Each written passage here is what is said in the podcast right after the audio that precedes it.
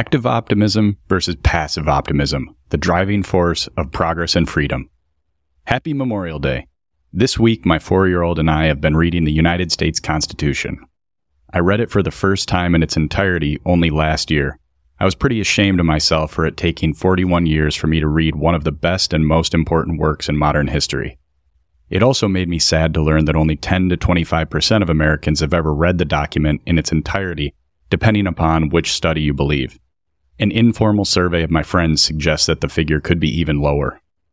The US Constitution is amazing to me in a couple of key ways. It amazes me how short it is while still conveying so many important topics in great detail. The writing is incredibly concise and beautiful.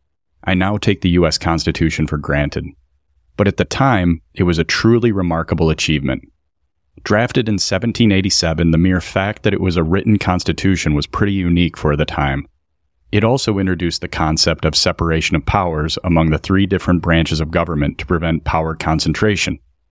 Then, on top of that, it established federalism, dividing authority between the federal government and the states. Uniquely, it offered an extensive Bill of Rights to safeguard individual liberties and democratic principles, including a representative system where citizens elect their leaders, a radical departure from the then dominant monarchies and autocracies. The U.S. Constitution also provided for its own amendment, allowing for adaptability to societal changes over time.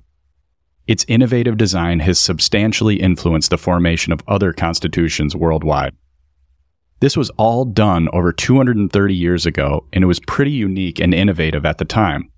It established a system that enabled humans to flourish and for unprecedented economic booms. While not flawless, the American system is truly impressive. As you know, I often speak about progress, generally subscribing to the worldview of Steven Pinker and Hans Rosling, which asserts continual improvement in the world. Just this week, we witnessed extraordinary feats. Finnish electricity prices dropped below zero after the latest nuclear reactor was switched on. Brain implants helped a paralyzed man walk again. Elon Musk's brain implant firm Neuralink got approval for human trials.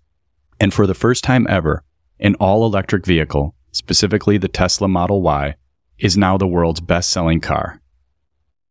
But I have to remind myself this progress wasn't inevitable. This progress took a lot of hard work. This interview between Tim Ferriss and Kevin Kelly, starting at the 40 minute mark, reminded me. This progress can cause people to be lazy, ungrateful, and unappreciative of the innovators and innovators that made this possible. It's the difference between passive optimism and active optimism. Passive optimism is the form of optimism that tends to involve a belief or hope that things will turn out well without taking direct action to influence the outcome. Passive optimists often have a positive outlook on life and expect good results, but they might not actively work towards these results. They believe that things will naturally fall into place or that external forces like fate or destiny will guide the situation towards a positive outcome. They generally think that things are out of their control or that they will inevitably get better regardless of their own actions. Active optimism, on the other hand, involves not only having a positive outlook, but also taking proactive steps to bring about desired outcomes. Active optimists believe in their ability to influence events and conditions for the better. They maintain a positive attitude while also setting goals, planning, problem solving, and taking action to achieve the results they hope for. In essence, active optimism combines a positive mindset with proactive behavior. While both forms of optimism can contribute to overall well being and resilience, active optimism can be particularly beneficial in promoting personal growth, achievement, and life satisfaction, since it involves active engagement with one's goals and challenges.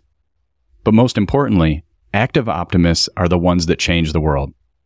Active optimists are the ones that invent new drugs, new products, new laws, new forms of government, new ideas, new brain implants that cure paralysis, and new cars that improve transportation efficiency. My pledge is to strive to be an active optimist. taking responsibility for my thoughts, feelings, and actions. I will also endeavor to recognize, celebrate, and champion the active optimists among us. They are the ones who defy odds, challenge naysayers, and combat negativity. While optimism certainly trumps pessimism, it's the active optimists who truly change the world and make it better for us all.